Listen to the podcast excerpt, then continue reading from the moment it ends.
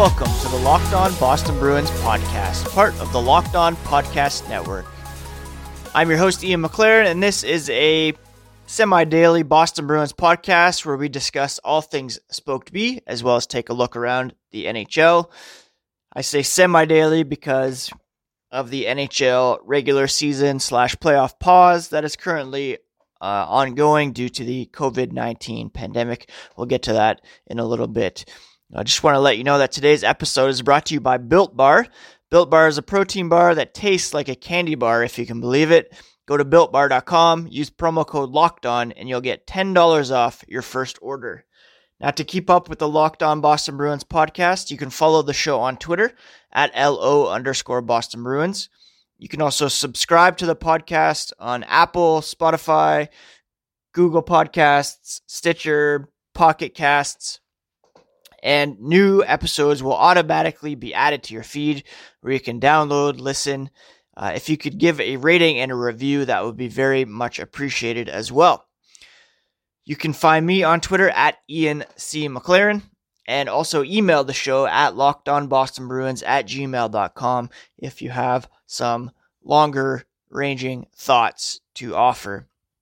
Today is Monday, May 11th. We're in week whatever, 8, 9, 10 of uh, you know, shelter in place, self isolation, whatever you want to call it. And on today's podcast, I'm going to be looking at some what ifs in Bruins history, beginning with what if Cam Neely hadn't been knocked out of the 1991 conference finals by Ulf Samuelsson. Uh, but before we get to that, there's some breaking ish news uh, in the world of hockey, and this is coming from the AHL, where they have officially canceled the remainder of their 2019-20 regular season and the 2020 Calder Cup playoffs due to the ongoing COVID-19 public health crisis. Uh, the official word is this quote after a lengthy review process the american hockey league has determined that the resumption and completion of the 2019-20 season is not feasible in light of current conditions the league's operational focus has turned toward actively preparing for the 2020-21 season we are very grateful to the NHL and its teams for their support and leadership in navigating through the challenges faced over the past two months. The AHL continues to place paramount importance on the health and safety of our players, officials, staff, and fans, and all of their families, and we all look forward to returning to our arenas in 2020 21. Uh, further to this, the AHL standings, which is sorted by point percentage, and stats as of March 12th are considered final and official and will serve as the basis for determining league awards for the 2019 20 season. So, how did our Providence Bruins end up doing based on these final stats? Well, the Baby Bruins finished with a 13 game point streak going 12 0 1 over their past 13 games, 10 0 0 in their past uh, 10 games. They finished with a record of 38, 18, and 3 through 62 games. Good for a point percentage of 661, uh, which is tops in the Atlantic Division and second in the AHL only to the Milwaukee Admirals from the Central Division. So a very successful season for the Providence Bruins. They were primed for what seemed like uh, a fairly deep uh, playoff run. But of course, that uh, will not be happening at this point. In terms of individual player stats, the Providence Bruins were led in scoring by rookie center 21 year old Jack Studnicka. He had 23 goals and 26 assists through 60 games, good for 49 points. That was 10 points ahead of captain and veteran Paul Carey, who had 22 goals and 17 assists for 39 points. Uh, Brendan Gaunce, Peter Cehlarik, both had 37 points uh, to come in a tie for third. And then Trent Frederick uh, had 32 points for uh, sh- fourth on the team in scoring. Other notable players included Oskar Steen, also a rookie, seven goals and 16 assists through 60 games. Uh, defenseman Jakub Zboril with 19 points through 58 games. Uh, Zach Senyshyn, 16 points in 42 games. Uh, Urho Vaakanainen, 14 points through 54 games. In terms of uh, goaltending, uh, here's what we had for goalie stats.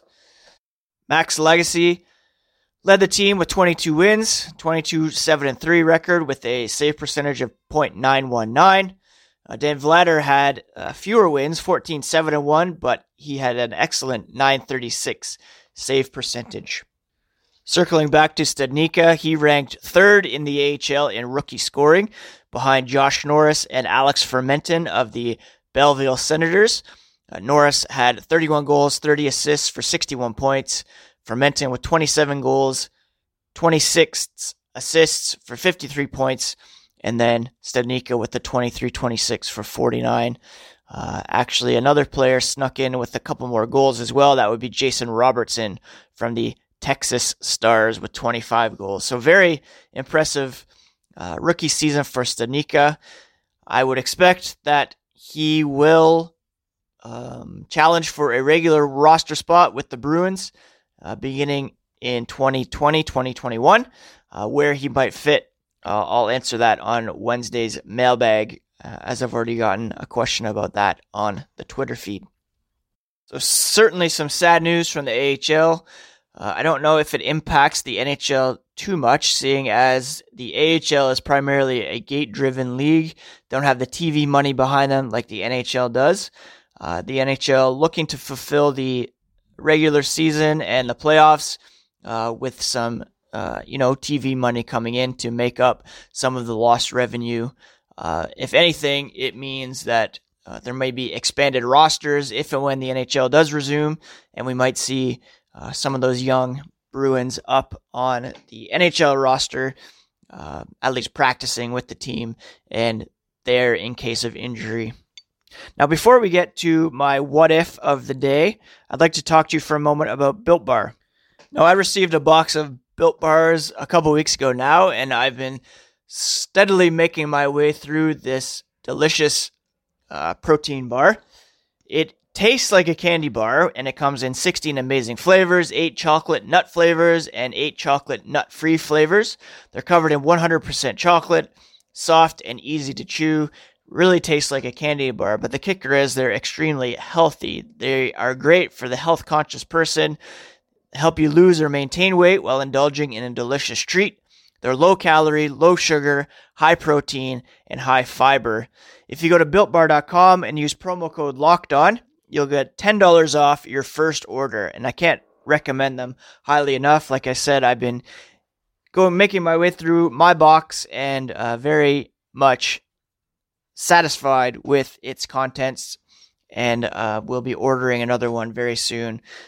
If you go to builtbar.com and again use promo code locked on, you'll get $10 off your first order. That's promo code locked on for $10 off your first order at builtbar.com. You won't regret it.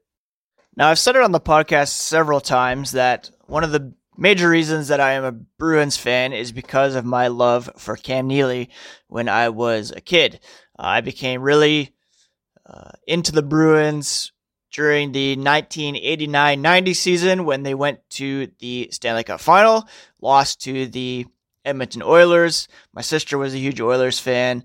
I latched on hard to the Bruins just to piss her off, and uh, I had already been a Bruins fan prior to that point because of my dad, as we talked about a couple weeks ago when he was on the podcast. Anyways, in 1989 90, Cam Neely had 55 goals, 37 assists for 92 points to lead the team in scoring.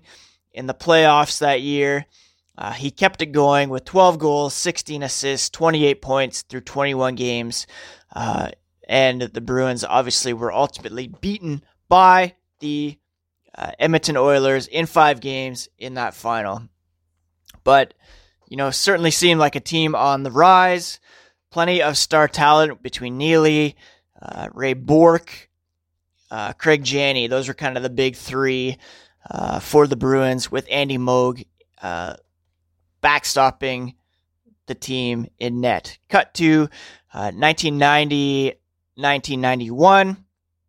The Bruins once again a very talented team. They had three players with 90 or more points, including Ray Bourque, who led the team with 94 points, Craig Janney with 92 points, and then Cam Neely. He only appeared in 69 games that season, but he had 51 goals, 40 assists for 91 points.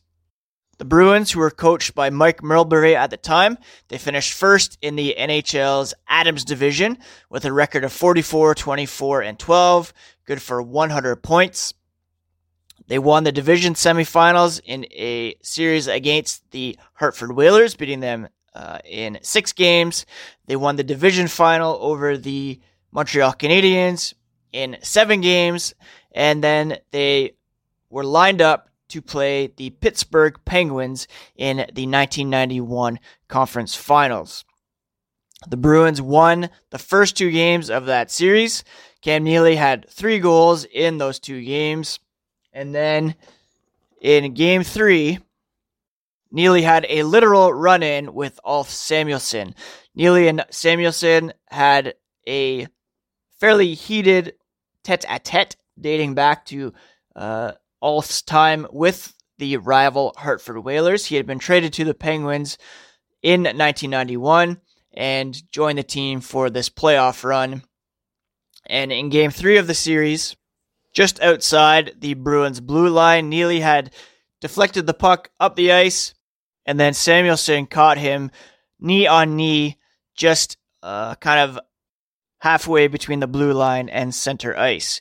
Now, Neely was clearly injured on the play. He did stay in uh, the lineup through the rest of the series, but he only recorded one goal over the course of uh, those four games, and the Bruins lost the series in six after being up 2 0 in the series with a healthy Neely in tow.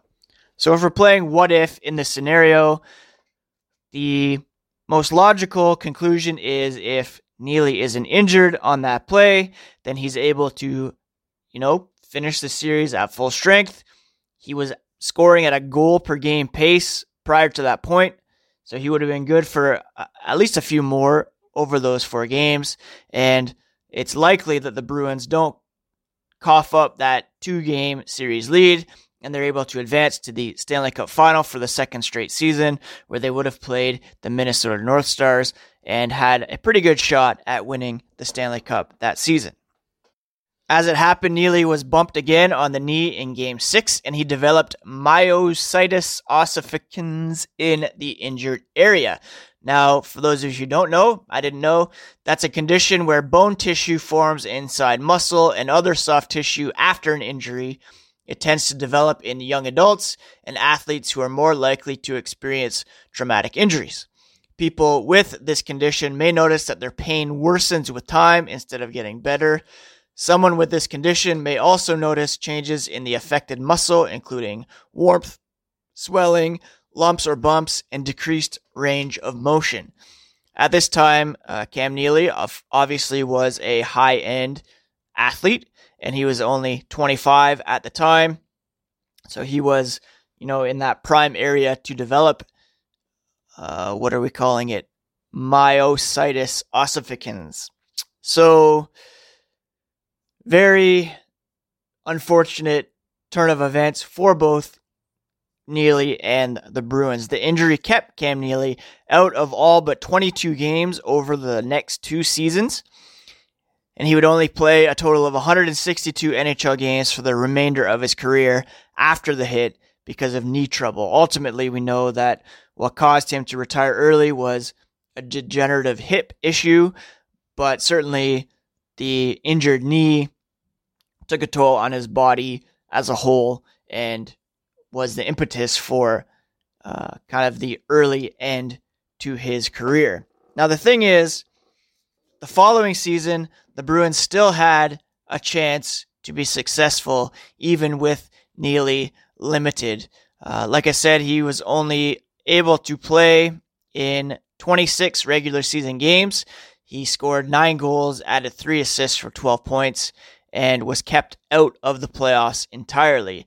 However, without uh, Neely, the Bruins were still able to finish second in the Adams division.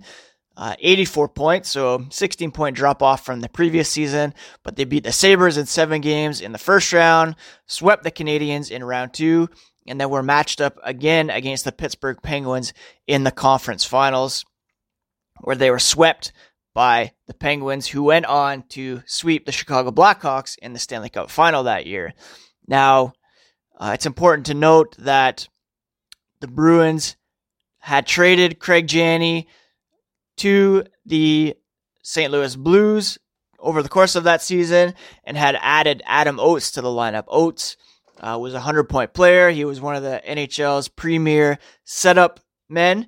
So to have had a healthy Neely alongside uh, Adam Oates would have been uh, a boon to an already effective Bruins uh, offense. And they had also added Joe Juneau to the lineup, who is a very uh, talented, young, up and coming forward prospect who joined the team for the playoff run. They also had uh, Glen Murray, who at the time was a 19 year old who jumped uh, on the roster for the playoffs as well and uh, scored four goals in 15 games as a young player. So to add a healthy Neely to that lineup uh, with the addition of Adam Oates, with Juneau coming aboard, with Glen Murray emerging. It would have been a very uh, difficult lineup for the Penguins, even at the height of their powers, to contain. Um, so, yeah, I mean, it's impressive that the Bruins were even able to make it to the conference finals without Neely. And if they had had him in the lineup, um, it's possible that they could have beaten the Penguins and gone on to play the Blackhawks, who the Penguins were able to dispose of in four games. So we could be talking about back to back championships for the Bruins instead of the Penguins.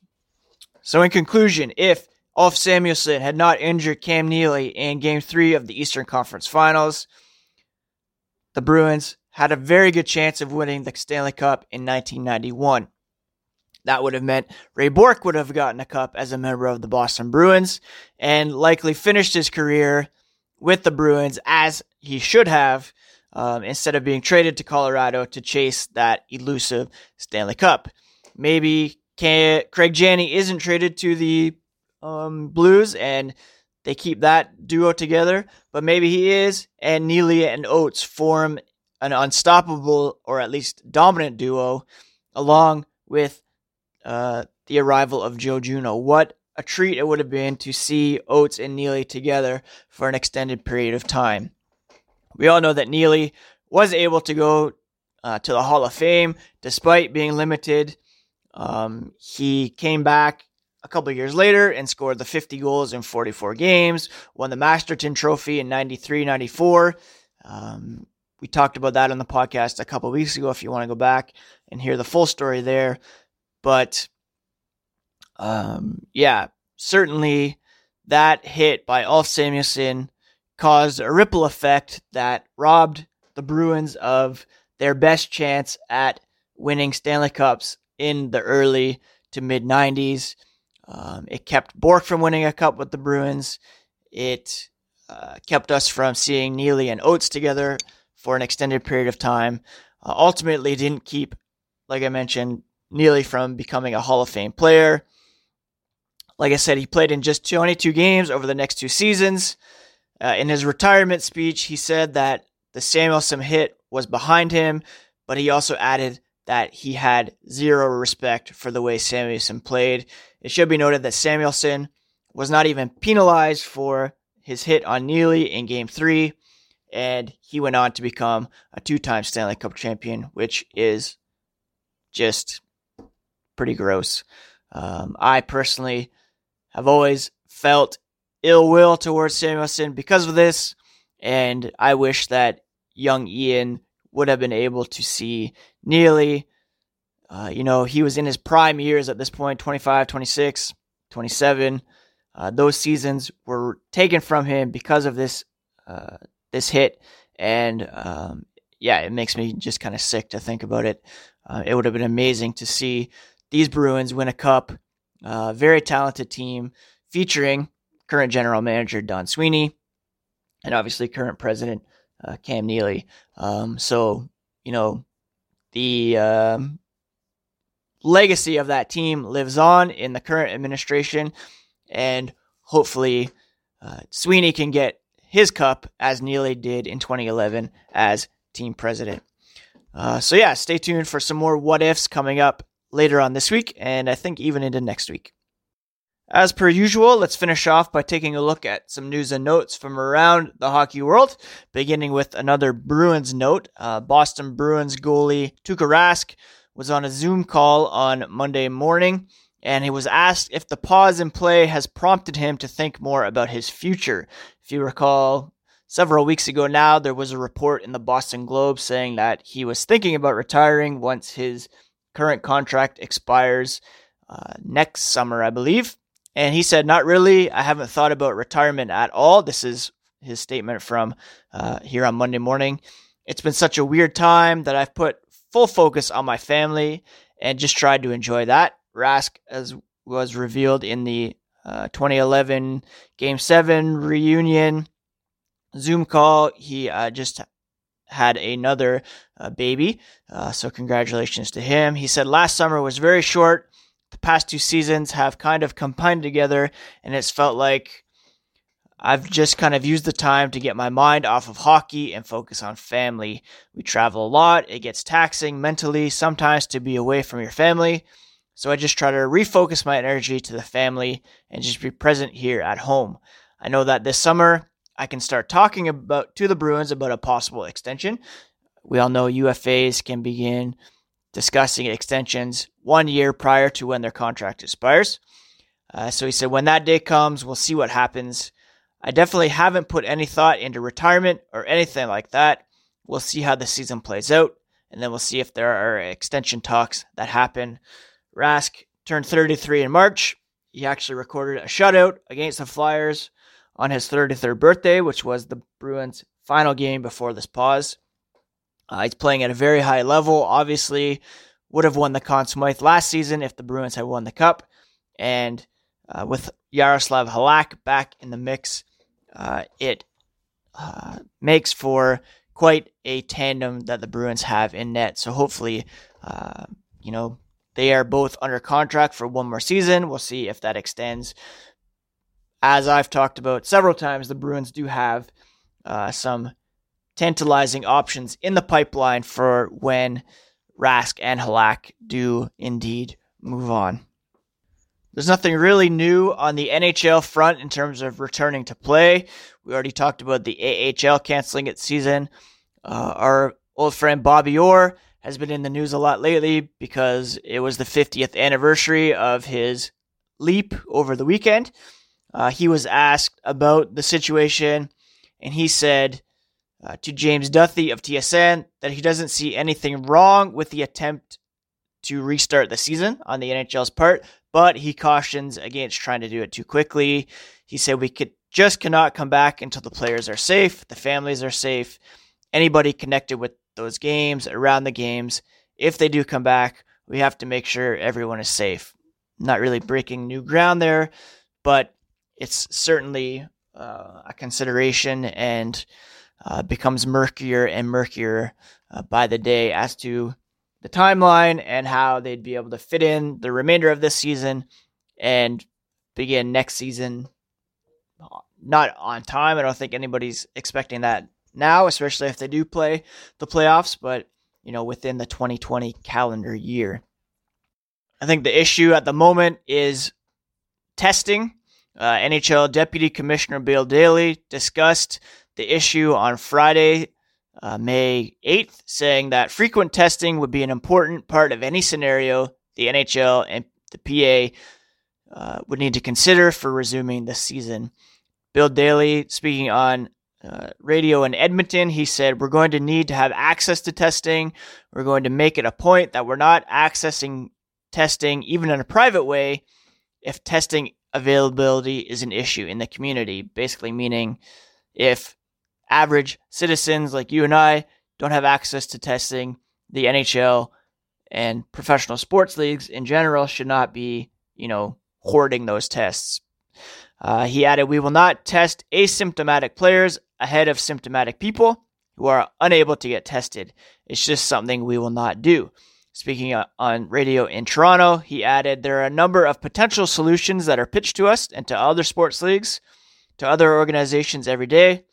It's an important part of the process in terms of making sure you thoroughly vet that and understand the testing solution that you're embracing.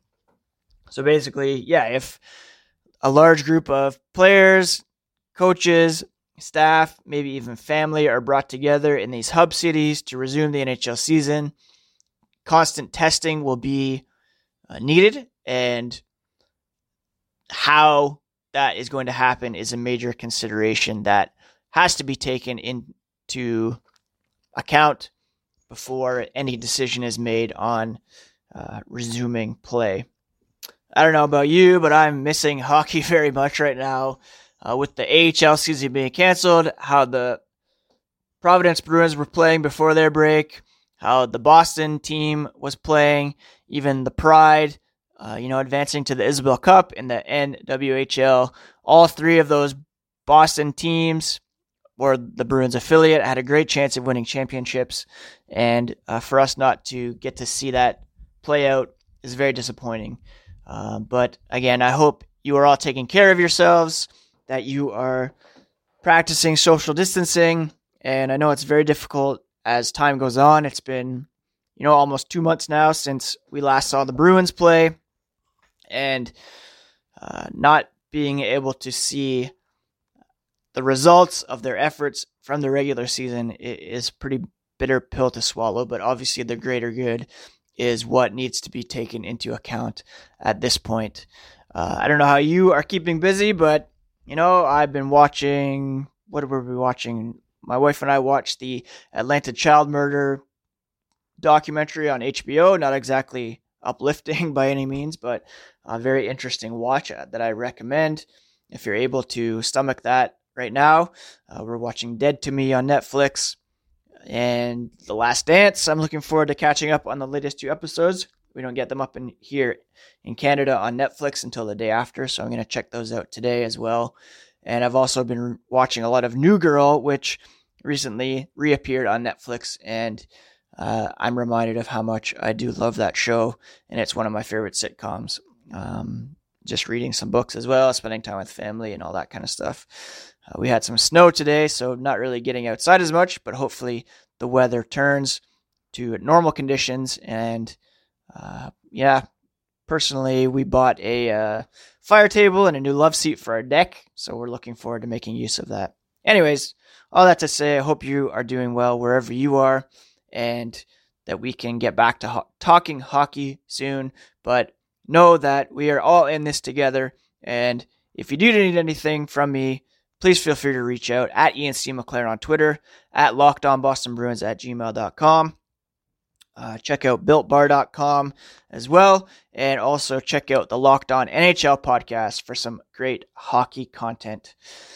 So, yeah, that's it for today's episode. Thanks for tuning in. Take care of yourselves, and we'll talk to you again in a couple days. Peace.